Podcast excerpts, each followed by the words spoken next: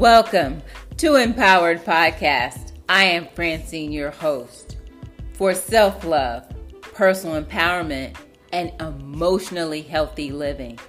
Today, let's talk about self love. You know, we often hear about love in many facets, but I believe it's imperative to talk about self love. Too often, we try to love others without really recognizing how important it is to love ourselves. You see, when when when we love ourselves, we give value to how we allow others to treat us, how we allow others to speak to us, but even more than that, how do we allow ourselves to speak to ourselves? Are you speaking words to yourself in your mind, your thoughts? That are causing you to feel empowered? Or are you speaking words that are discrediting your own abilities and your own values?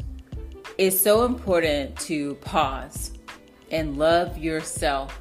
It means being kind in thought and deed to yourself. It means seeing the value of who you are and giving meaning to that. It means celebrating yourself and who you are when no one else does.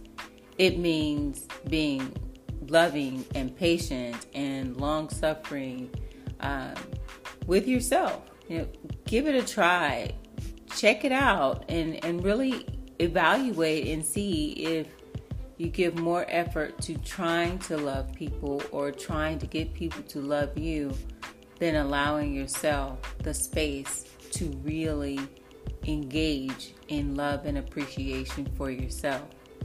I know that you are absolutely lovable. I just want to make sure you know it and you show it. Thanks for joining me. Visit my website, francinepearson.com. Subscribe to this podcast and share the hope.